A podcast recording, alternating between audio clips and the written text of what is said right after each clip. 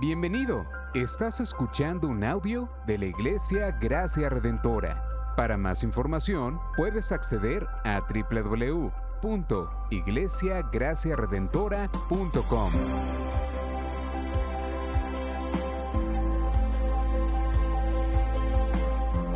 En la exposición de la palabra, el pastor Xavier Torrado.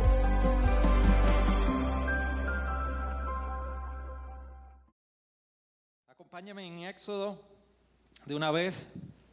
Bienvenidos a Gracias Redentora. Si está por primera vez, segunda, tercera, cuarta, quinta. Pero si eres miembro, bienvenido. Qué bueno verlos. Busquemos el libro de Éxodo, capítulo 14. Estamos en la serie de Éxodo.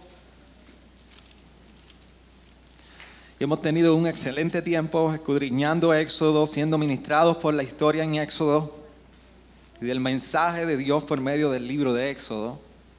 Y hoy no es la excepción para nosotros. Creemos que cuando abrimos nuestra Biblia, estamos acercándonos al poder más grande de todo el universo, la palabra del Señor. Por eso en esta hora les invito en reverencia a nuestros hijos enseñarles a qué es, por qué apartamos este tiempo y como vuelvo y repito, a controlar nuestras vejigas y disciplinarlas para escuchar la palabra del Señor.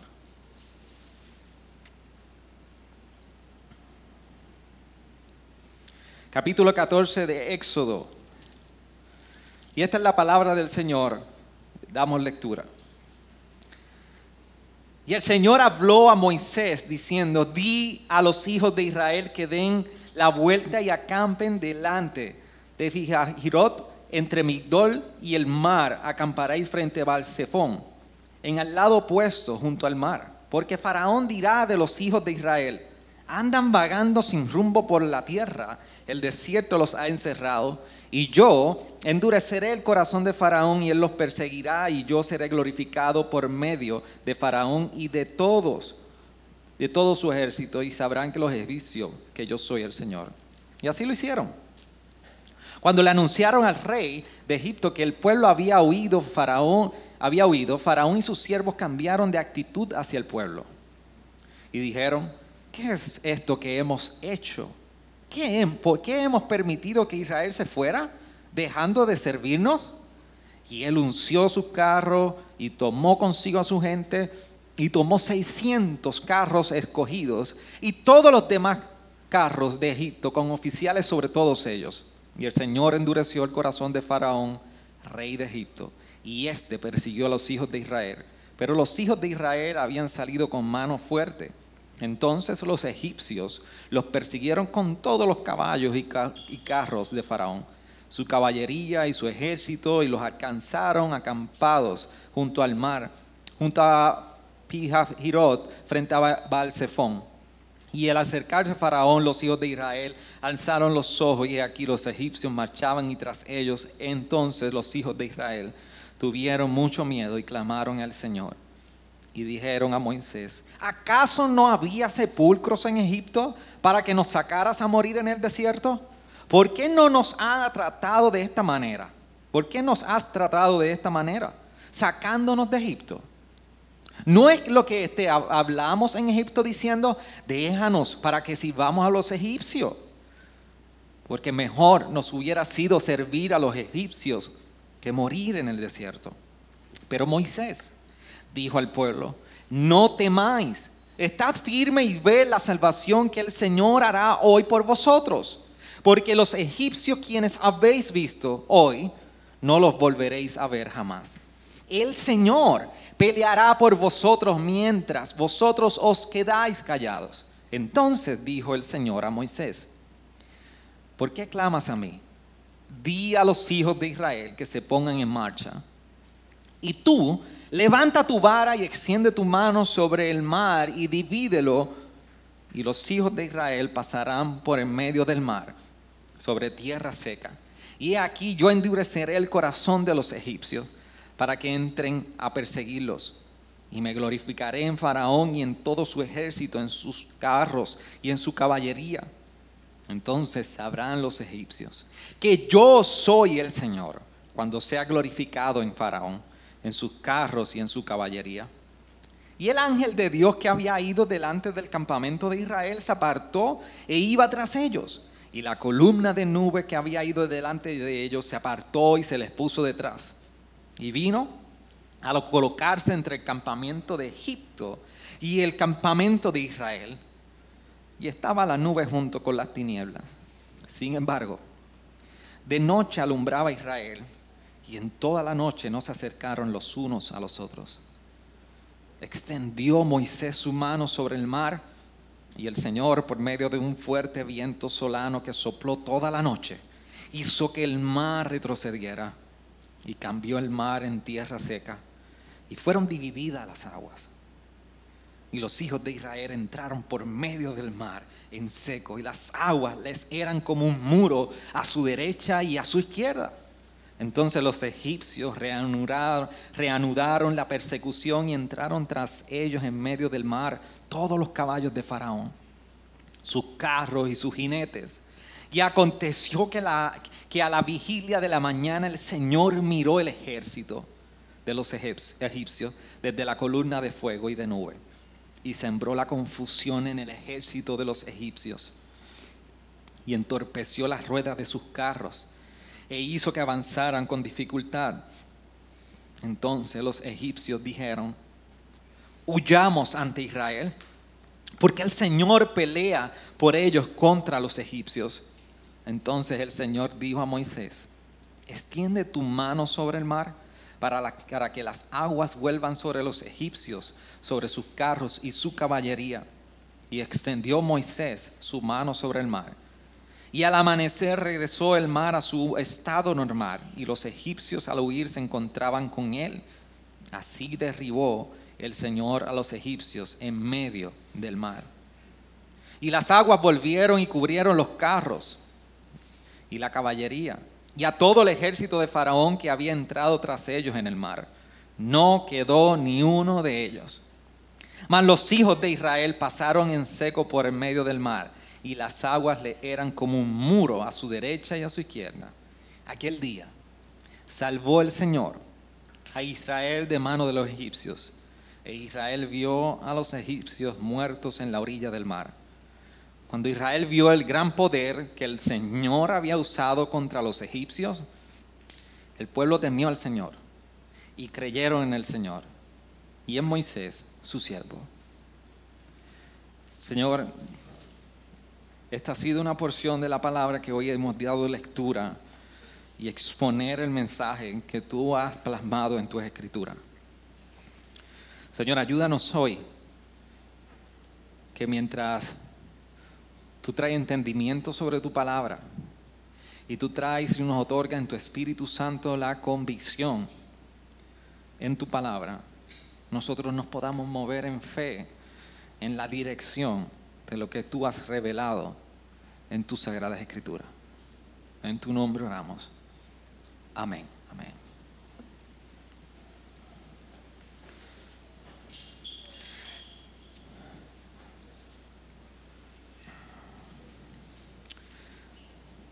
En esta pregunta yo quiero que tú, tú reflexiones y medites lo siguiente. ¿Alguna vez has terminado alguna tarea y piensas que la peor parte ya pasó, para percatarte que no fue así. O posiblemente has estado en algún proceso de vida, algún proceso personal, algún proceso familiar donde dices lo peor pasó, pero no es así. Algo de esto pueden ser las resoluciones matrimoniales. Usted se acuesta y piensa que ya todo lo peor pasó, pero en la mañana se da cuenta que solamente estuvo ocho horas bajo el ojo del huracán y lo peor está por venir. En una ocasión nosotros decidimos hacer un regalo a, a, las nenas, no me recuerdo a quién de las dos fue, pero regalamos una cocinita. Ana, gracias por el detalle. Ana. Tenía que ser a Ana. Una cocina Y a nosotros se nos ocurrió, eh, vimos esta preciosa cocina en esta página que ahora todos somos eh, fanáticos de Amazon. En mi casa somos fanáticos de Amazon, usted no tiene idea. Yo no compro el papel de baño por Amazon porque no llega a tiempo. Y eso es triste. Pero vimos esta cocina preciosa y la compramos a buen precio. Llegó la caja pero no llegó por correo regular, llegó una guagua de UPS. Y cuando llega por UPS, usted sabe que hay dos cosas que distinguen UPS o FedEx. O es electrónico, ¿y saben la segunda? O es muy pesado. Y llegó la caja, y aquellos que han estado donde nosotros vivimos actualmente, saben que es un apartamento no de un piso, no de dos pisos, de tres pisos, en tercer piso. Y adentro hay otro piso, cuatro pisos. Así que llegó la caja. Y mi hermano, la caja tuvimos que llevarla, Neisha y yo juntos. No es que yo soy flojo, déjame aclararle a usted. Déjame aclararle, no es que yo soy flojo. Su pastor todavía está. Vamos a hablar en otro momento de eso, pero tuvimos que llevarlo los dos Hubiese cogido otra anécdota, ¿verdad? Para quedar mejor. Pero la realidad es que tuvimos que llevarla entre dos. Pero déjeme decirle, esa es la vida de matrimonio. Aquí hay una aplicación. Los dos juntos, solamente una carne, subiendo las luchas, las dificultades, todo lo pesado de la vida. Subimos en la cocina y pensábamos, bueno, yo pensaba porque después de la una mañana en casa no hay ayudante, todas se duermen, que la peor parte había pasado. Para mi sorpresa, pues, como todo típico boricua, bueno, es que no hay manera con niños pequeños montar el regalo de Navidad, se hace la noche antes. Pues yo empiezo, las niñas se acuestan temprano, las acostamos a las 8 o las 9 de la noche y nos percatamos que la cocina tiene más tornillos de los que necesita. O sea, la cocina tenía como 100 tornillos. Pero déjeme decirle, no es que venían extras, es que era requerido ponerlos en la cocina. Así que mi hermano fueron las 1 de la mañana, las 2 de la mañana, las 3 de la mañana, las 4 de la mañana, las 5 de la mañana y pone tornillo y pone tornillo. Yo no había visto una cosa tan complicada para armar. Yo pensaba que subir la caja era lo peor, pero lo peor estaba por venir. Posiblemente usted ha experimentado alguna u otra situación donde de igual manera, usted dice, lo peor, lo más difícil ya pasó. Y ahora me encuentro con otra situación que me hace sentir, no, lo peor no ha pasado. Por eso se puede imaginar al pueblo de Israel que después de diez plagas, diez plagas, momentos difíciles de tensión, donde la vida de ellos estaba en juego, y la plaga de, ver, no, estamos diciendo que simplemente fue una plaga de volver, eh, convertir el Nilo en, sangre. Aquello tiene que ser ah, sorprendente. Pero plagas, ranas, langostas, piojo, úlcera, muerte de ganado, terrible. Y por último, la muerte del primogénito tinieblas. Después de diez plagas y el pueblo de una vez y por todas, el faraón los deja ir, lo peor pasó. De esa manera ahora en Israel, si para el pueblo de Israel pensar que diez plagas había sido lo peor, la realidad es que lo mejor estaba por venir. Porque ahora se encontrarían en el desierto y cuando miran hacia atrás, vendría el, ejército egipcio tras ellos. Pero hay una pregunta que debe recorrer toda la narrativa de lo que nosotros estamos leyendo en Éxodo, que cubre desde Éxodo 13, 17 hasta el capítulo 15, todo el capítulo 15, es, ¿qué hacemos cuando las dificultades, nos encontramos en dificultades o te encuentras en aprieto? ¿Cuál es tu respuesta cuando llegan los momentos difíciles y te aprietos? ¿Cómo tú respondes?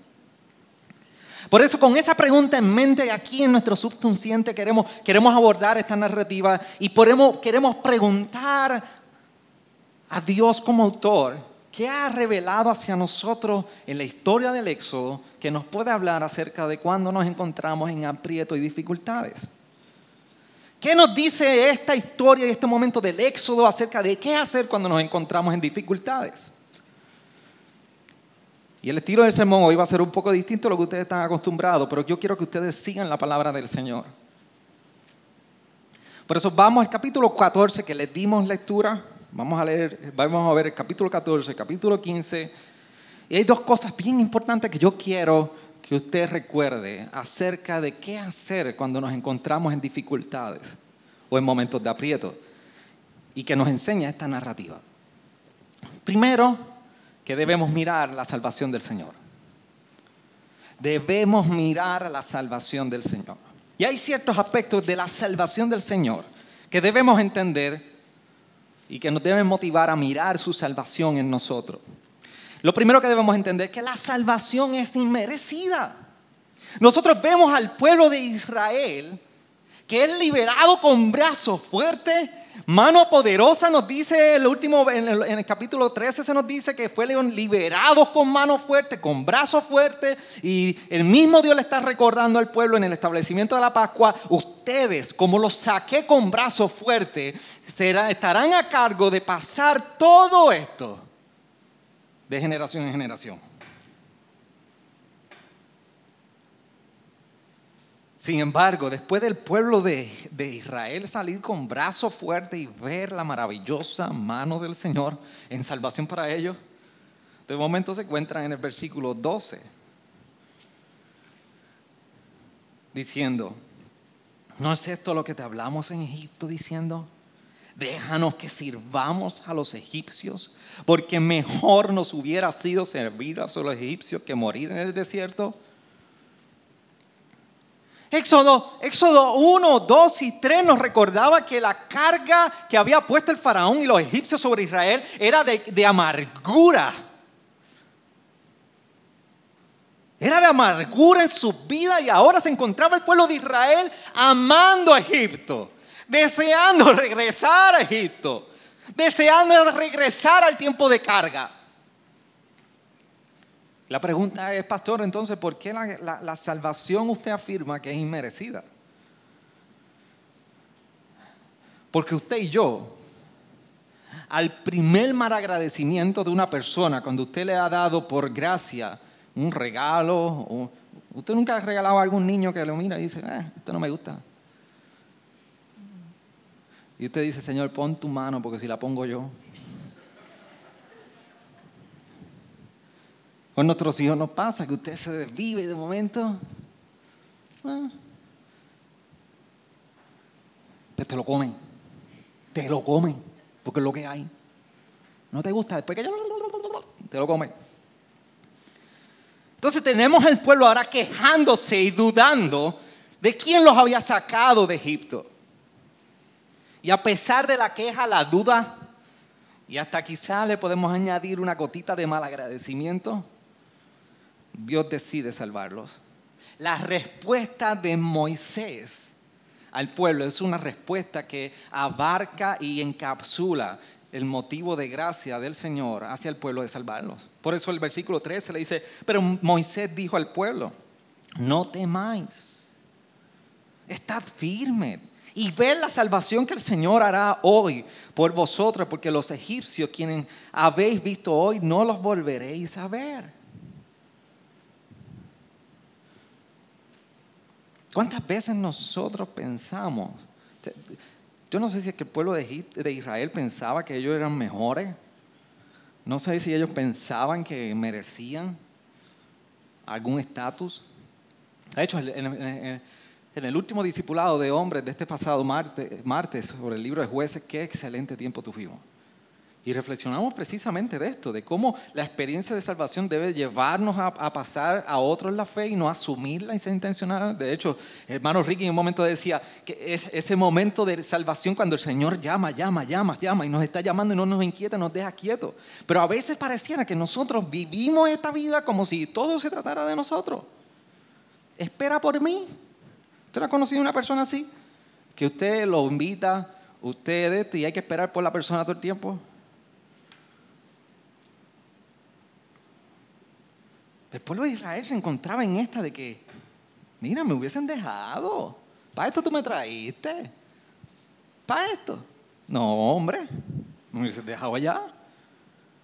Pero la respuesta de Moisés nos recuerda la gracia de Dios hacia el pueblo. Aún así, luego más adelante de Moisés compartirle las palabras, el Señor habla a Moisés. Y el Señor no le dice, estoy arrepentido de salvarlos. El mismo, mismo Dios reafirma su palabra y su promesa de salvación diciéndole, ¿por qué clamas a mí? Sigue marchando, quédese encallado que yo los voy a sacar. Aún con el pueblo en queja. Y esta es precisamente la misma experiencia de salvación que nosotros tenemos en Cristo. Tú y yo hemos sido salvados en Cristo. Tú y yo hemos sido alcanzados en Cristo. Pero recuerda algo, mi amado hermano, que esta salvación ha sido inmerecida. No hay nada que tú hayas podido aportar a la salvación, sino que es solamente por los méritos de Jesús.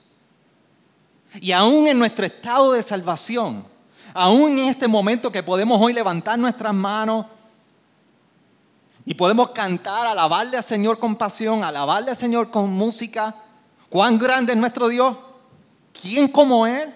Nosotros no debemos olvidar que la salvación que, y la experiencia de salvación que estamos viviendo no es algo merecido bajo tu término y mis términos. No es algo que ha sido merecido por lo que tú haces o estarás haciendo o has, hecho. Es únicamente por los méritos de Jesús.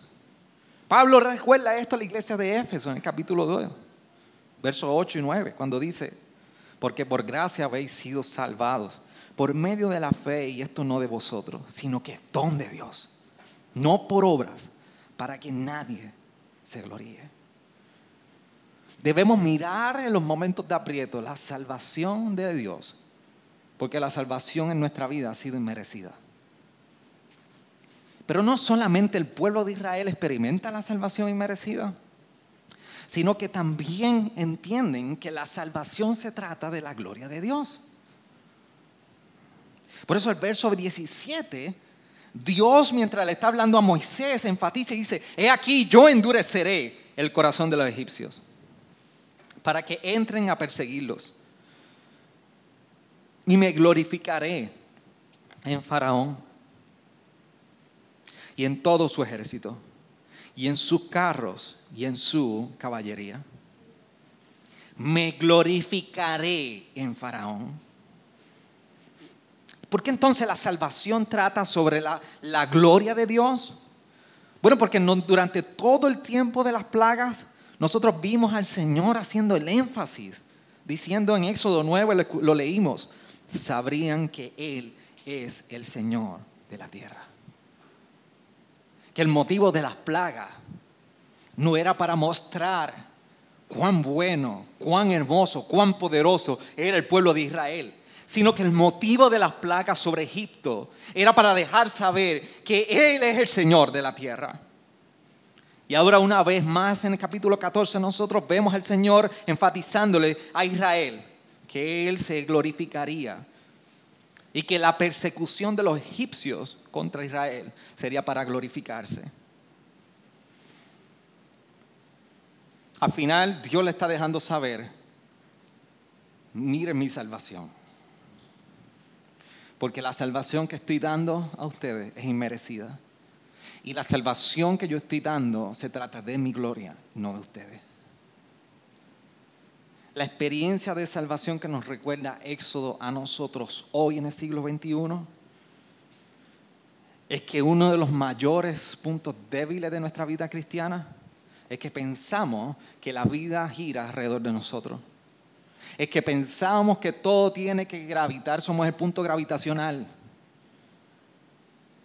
Pensamos que el centro y el epicentro de este universo somos nosotros. Que el individuo que corre todo lo que está pasando tiene nombre y apellido y eres tú y yo.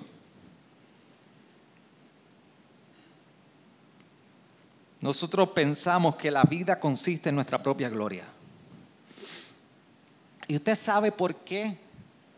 ¿Usted sabe cómo puede descubrir que la vida, usted está acercándose a la vida y camina cada día pensando que la gloria es la suya? ¿Sabe cómo usted puede saber que lo que usted busca no es la gloria de Dios, sino la suya? Porque cuando se aprietan las cosas, la primera pregunta que surge es, ¿por qué me suceden estas cosas? ¿Por qué estoy pasando por esta situación?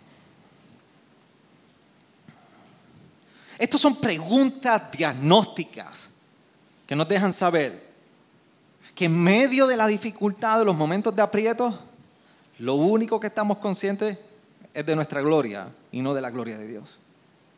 Porque la respuesta a cada una de las preguntas en momentos de dificultades, en momentos de aprieto, en momentos difíciles, debe ser para su gloria.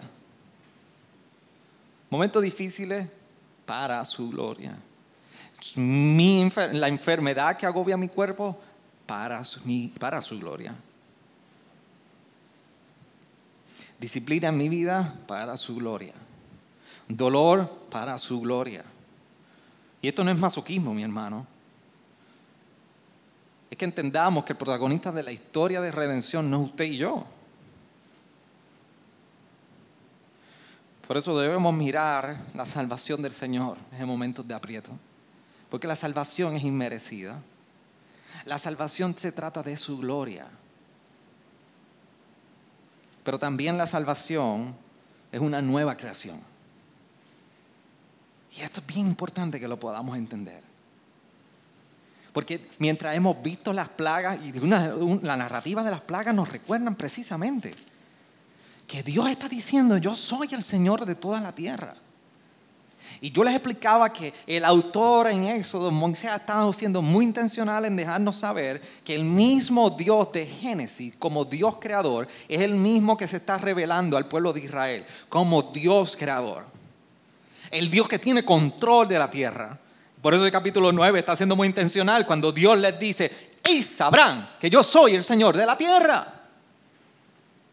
Y aquí nuevamente, luego de estar repitiendo, no hay otro como yo en la tierra, yo soy el Señor de la tierra. Aquí nuevamente el versículo 27 se nos dice, y extendió Moisés su mano sobre el mar y al amanecer regresó el mar a su estado normal. Los egipcios al huir se encontraban con él. Así derribó el Señor a los egipcios en medio del mar. Pero mira el versículo 29, sigue diciendo más, los hijos de Israel pasaron en seco por en medio del mar. Y las aguas er, le eran como un muro a su derecha y a su izquierda. Aquí, aquí la imagen del Salvador en ese momento dado es la imagen del Dios creador. Y por eso tiene muchísima relación precisamente con lo que en Génesis 1, versículos 7 y 9, al 9 se nos dice. Miren la imagen del creador que se comparte en el autor de Génesis. En estos versos, cuando dice, e hizo Dios la expansión y separó las aguas que estaban debajo de la expansión de las aguas que estaban sobre la expansión. ¿Qué hizo con las aguas? Las separó. Verso 8. Y llamó Dios la expansión cielo, y fue la tarde y la mañana el segundo día. Y mira el verso 9, lo maravilloso. Entonces dijo Dios, júntense en un lugar las aguas que están debajo de los cielos y que aparezca lo seco. Y fue así. El autor del Pentateuco está siendo muy intencional en dejarnos saber que el Dios creador que está obrando para salvación con el pueblo de Israel en el mar rojo, ha separado las aguas de igual manera que separó las aguas en la creación y reveló lo seco para que pasen en seco el pueblo de Israel. La salvación del Señor se trata de una nueva creación. Por eso ese día el pasar sobre seco y aquellas columnas de agua le recordarían al pueblo de Israel que ahora el Señor estaba obrando sacándolos de esclavitud a libertad. Una vieja obra a una nueva obra. ¿Acaso no es lo que sucede en nosotros con la resurrección de Cristo? ¿Acaso el éxodo no nos recuerda precisamente el mayor éxodo de nuestra vida en la resurrección de Cristo? Que hemos pasado de muerte, de ser, estar bajo muerte, amenazados por muerte, pero hemos pasado a vida. Por eso Pablo en 1 Corintios 15, 22 nos dice, porque así como en Adán todos mueren, también en Cristo todos serán vivificados. Efesios 2.1. Miren la imagen que utiliza Pablo. Y Él nos dio vida a vosotros que estabais muertos en vuestros delitos y pecados. Y el verso 5 de ese mismo capítulo dice, aun cuando estábamos muertos en nuestros delitos, nos dio vida juntamente con Cristo. Por gracia habéis sido salvados. Qué maravilloso que la experiencia de salvación que ha alcanzado a nuestras vidas por el Evangelio ha sido igual. Dios nos ha traído de muerte a vida. Por eso miramos la salvación del Señor. Cuando nos encontramos en momentos difíciles, de aprieto, porque la salvación ha sido inmerecida sobre nuestra vida. La salvación se trata de la gloria de Dios y la salvación ha sido una nueva creación sobre nosotros. Eso es lo que ha hecho el Señor con nosotros. No olvidemos esto. Y por último, miramos la salvación del Señor, porque la salvación también es por medio de juicio. ¿Por qué por medio de juicio, pastor? Bueno, si el Señor iba a salvar a Israel, alguien tenía que ser juzgado, alguien tenía que ser vencido. Cuando nosotros hablamos de salvación, se trata de un rescate. Así que cuando hay un rescate, algún enemigo tiene que ser vencido. De igual manera ha sucedido con nosotros. Nosotros hemos sido culpables. Se nos dice que la imagen de Efesios 2 que yo he compartido es una imagen de transgresiones, delitos, pecados. Tú y yo hemos estado en la necesidad de un rescate. Tú y yo estamos en la necesidad de ser salvados. Tu condición y mi condición ha sido una condición donde tú no te has podido salvar.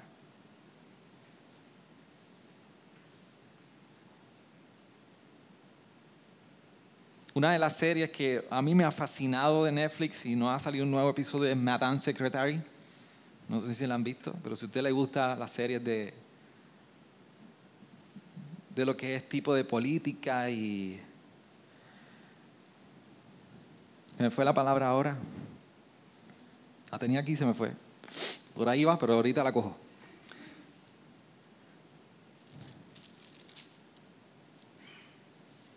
Una de las cosas que me llamaba la atención de la serie eran los momentos que, la, oficina de, de Secretaría del Estado tenía que estar negociando para el rescate de aquellos que habían sido cautivados o, coordinar un rescate. Y cómo las operaciones salen un éxito. Nosotros en la última década hemos presenciado verídicas de una u otra manera. Antier hablaba, y yo no sé con quién es que estuvimos hablando sobre un momento dado cuando estuvimos en, Virginia hace dos años, llegó un misionero de la China que había sido rescatado por, por, por una filtración de información en nuestra organización misionera. Y tuvieron que entrar el gobierno a rescatarlo operativo militar.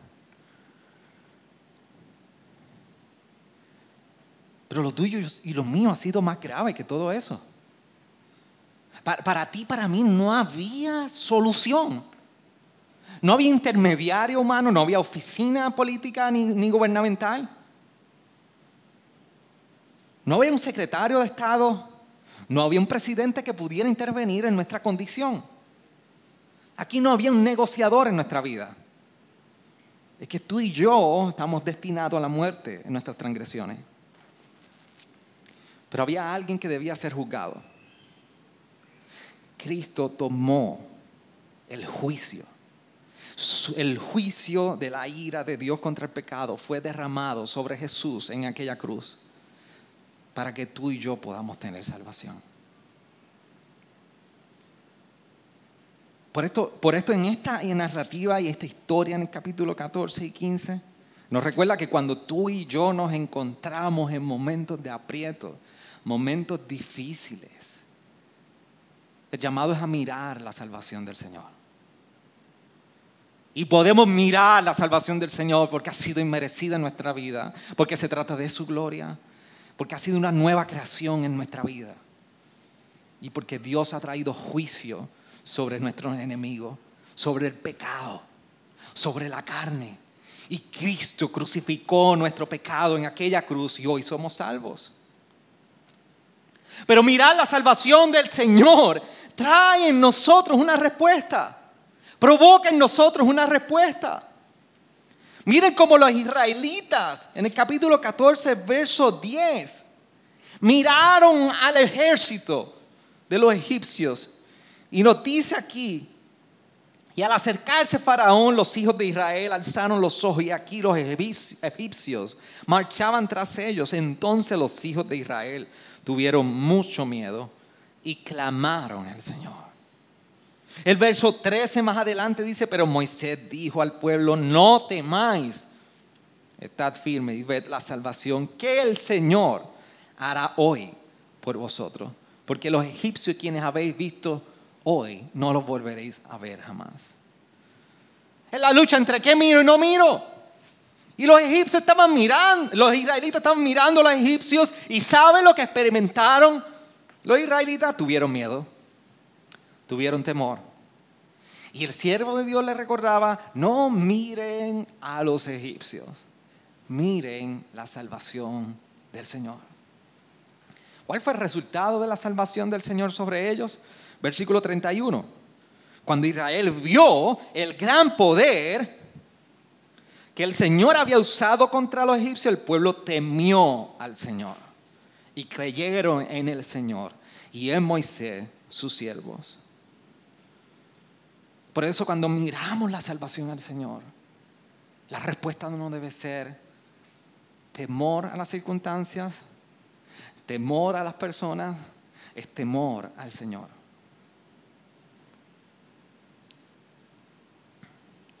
¿Qué tú ves cuando llega el momento difícil? ¿Qué tú ves como cuando decimos en el buen puertorriqueño cuando se tranca el bolo? ¿Qué tú ves cuando las cosas se aprietan en tu vida?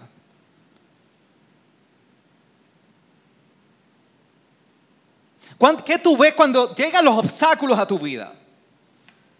Y yo no estoy predicando super fe. Yo espero que usted entienda lo que yo estoy diciendo.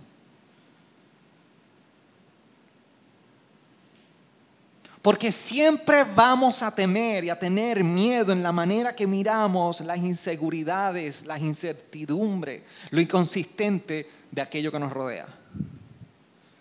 Pero la palabra de Génesis, no solamente en Éxodo, de Génesis, Apocalipsis, siempre nos recuerda que mirar al Señor trae temor a Él y fe. Eso no significa que Dios va a resolver las circunstancias a nuestra manera.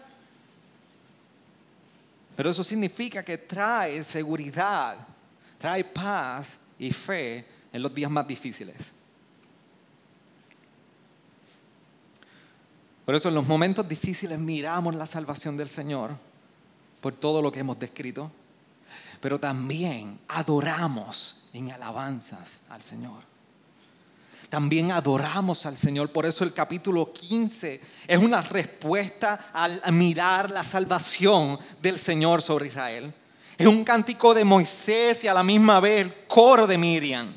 Cantad al Señor porque ha triunfado gloriosamente al caballo y su jinete arrojado a la mar.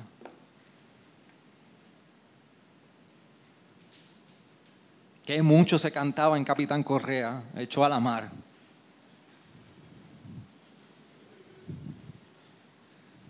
Aquí dos o tres ex capitanes, digo, siguen siendo campeones, a aclarar eso. a todos los piratitas que están por aquí. De hecho creo que estamos en mayoría ahora, pero hablamos en otro momento. Echó a la mar los carros del faraón. Y la respuesta de Israel fue en cántico al Señor. ¿Por qué debemos alabar al Señor cuando los momentos de aprieto llegan y miramos la salvación y respondemos en temor? Debemos adorar al Señor. ¿Por qué? ¿Por qué alabar al Señor? Moisés nos recuerda en este cántico que Él es quien vence nuestros enemigos. Y a veces caemos en la trampa de la, de la, narrativa social de que Dios es un Dios de amor, y Dios es solamente un Dios que es de paz. Sí, la esencia de Dios es amor. Dios es amor, la Biblia lo dice, Dios es paz. Pero como pensamos del Señor, tiene grandes diferencias. Porque pensamos por lo que creemos. Así que al final del día lo que pensamos del Señor es lo que creemos de Él. Pero la sociedad en que nos, vive, nos vivimos y todo el mundo que le, rodea, no le va, nadie le agrada hablar de juicio, nadie quiere escuchar de juicio, nadie quiere escuchar de eso. Pero hay una verdad de este Dios de amor y paz y fidelidad y grande misericordia y de gracia, que es que Dios resiste y Dios no tolera la oposición arrogante contra Él. Por eso el verso 10 nos dice, soplaste con tu viento, los cubrió el mar, se hundieron como plomo en las aguas poderosas. Esa es la obra poderosa contra aquellos que representaron oposición arrogante a Dios. Por eso Moisés dice, el Señor es fuerte guerrero, el Señor es su nombre. Los carros de Faraón y su ejército arrojó al mar. Y los mejores de sus oficiales fueron a ahogar en el mar rojo. El Señor vence nuestros enemigos. Y uno de los mayores enemigos del creyente ha sido el pecado. El Señor ha vencido nuestro pecado. En nuestras luchas y dificultades con esta carne que como decía Pablo que quiere hacer lo que no que hace lo que no quieres hacer y lo que quieres hacer no haces. Señor ha vencido. El verso 11 Dice, ¿quién como tú entre los dioses? Ahorita cantamos, oh Señor, ¿quién como tú majestuoso en santidad, temible en las alabanzas, haciendo maravillas? Adoramos al Señor porque no solamente vence a nuestros enemigos, sino que es único. Salmo 113, 5 comienza diciendo ese texto, ¿quién es como el Señor? Y la respuesta de, luego de degustar la experiencia de salvación por la justificación en la fe, Pablo termina Romanos en el capítulo 16 diciendo, al único sabio, al único y sabio Dios. Nuestro Señor es único. Nuestro Señor vence a los enemigos. Nuestro Señor es único. Y el Señor vence, salva a su pueblo. Adoramos a Dios y respondemos en adoración a Dios, porque Dios vence a los enemigos, es, el, es único y salva a su pueblo. Por eso Moisés podía decir, mi fortaleza y mi canción es el Señor, que ha sido mi salvación. Este es mi Dios y le glorificaré al Dios de mi Padre y le ensalzaré. Versículo 16. Terror y espanto cae sobre ellos porque la grandeza de tu brazo quedan inmóviles, inmóviles como piedra hasta que tu pueblo pasa, oh Señor. hasta que pasa el pueblo que tú has comprado. Tú y yo hoy podemos decir, Él es mi canción, Él es mi fortaleza. Hoy podemos adorarle y hoy miramos su salvación. En momentos de aprieto, miramos su salvación, adoramos a Dios.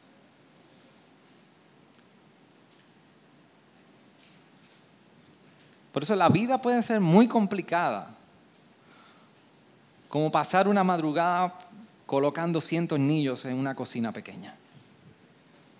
De hecho, la vida es más complicada que eso. Al menos la cocina tiene solo una madrugada de inversión. Pero a veces llegamos a un momento que hay unas temporadas que parece que no van a acabar. Mi pregunta para ti es, ¿cómo estás viviendo en tiempos de aprieto? ¿Cómo estás viviendo en tiempos de dificultades? Todo lo que hemos explorado en el texto, nos recuerdan dos cosas importantes, iglesia, que quiero que te lleves a raíz de esto. Porque en momentos de aprieto podemos mirar la salvación del Señor y adorarle solo a Él. Hay dos cosas importantes, una para hoy y una para mañana. Es que hoy podemos vivir con seguridad. Podemos vivir con seguridad hoy. Hoy estamos a 20 de febrero del 2022. Y aún no salimos completamente de esta pandemia. Aún no salimos de unas crisis de salud, económica, financiera, sociales, de muchas maneras. Pero hoy, hoy, ¿dónde está tu vida? Hoy, el 20 de febrero, y quiero dejar la fecha grabada para cuando usted mire de aquí a par de años y escuche ese sermón y se recuerde que el pastor predicó ese sermón, dame a escucharlo.